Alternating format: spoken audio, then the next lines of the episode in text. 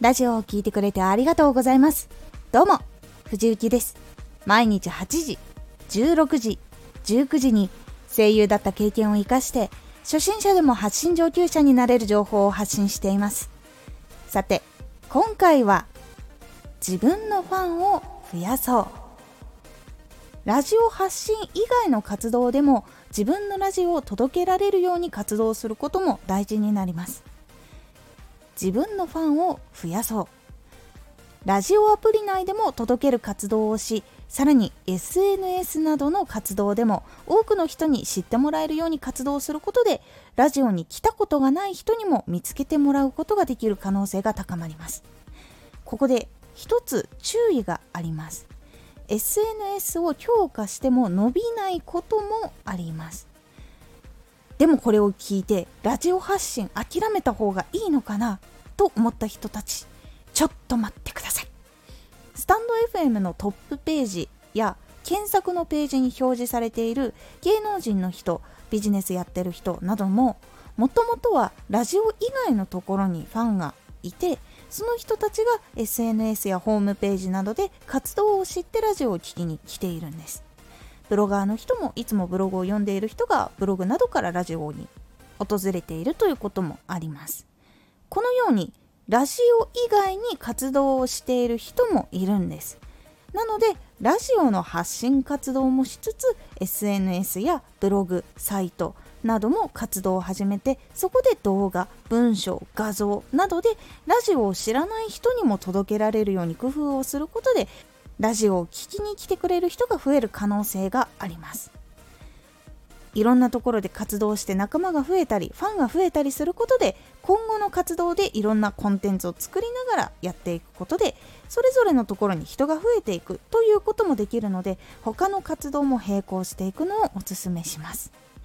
他にも活動を始める時にはラジオを中心に考えるのかどうかでやり方が大きく変わってきます。ラジオを聴いてもらいたいと感じているのであれば他のコンテンツもラジオで音声を聞いてみたい音声を楽しみたいと思ってもらうことが大事なのでどの活動を中心にやっていくのかっていうことをちゃんと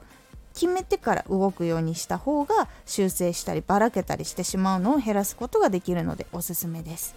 もしいろんなところで活動している人がいたらどこを中心にするのかっていうのを考えるかもしくはバラバラにやるっていうことを決めているっていう場合どっちかをちゃんと決めておいた方がいいです。だいたい一つのところに活動が集中していない場合はやっぱりお客さんが共有することが少ないのでここではここここではここここではここっていう風にばらけてしまうことが多いのでこの人がやってるから他のも聞きに行こうってなることが少なくなる傾向もあるのでそこも考えつつ考えてみるようにしてみてください。このようにラジオ以外の場所で発信をすることでラジオのところ以外で初めて会う人とかに届けることもできるようになったりします。なのでそれ以外のところでも活動をしてラジオにも来てもらう。というふうに工夫をしていくことでラジオの中以外のところでも届けることができるようになっていきます。いろんなところで自分のファンを増やしていくっていうことがもう一つ再生を増やすというところにつながっていきますので是非ちょっと気になっているなという方いたら考えてみてください。今回のおすすめラジオ。ラジオ再生は入り口にかかっている。ラジオの入り口いわゆるその発信を見つけた時にお客さんは何を見ているのかどんなものが映っているのかっていうことを具体的にイメージしてそれを修正して整えていくっていうことが大事というお話をしております。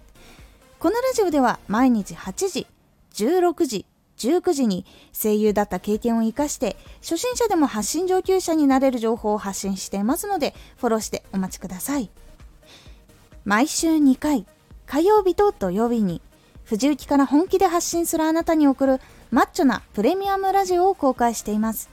有益な内容をしっかり発信するあなただからこそ収益化してほしい。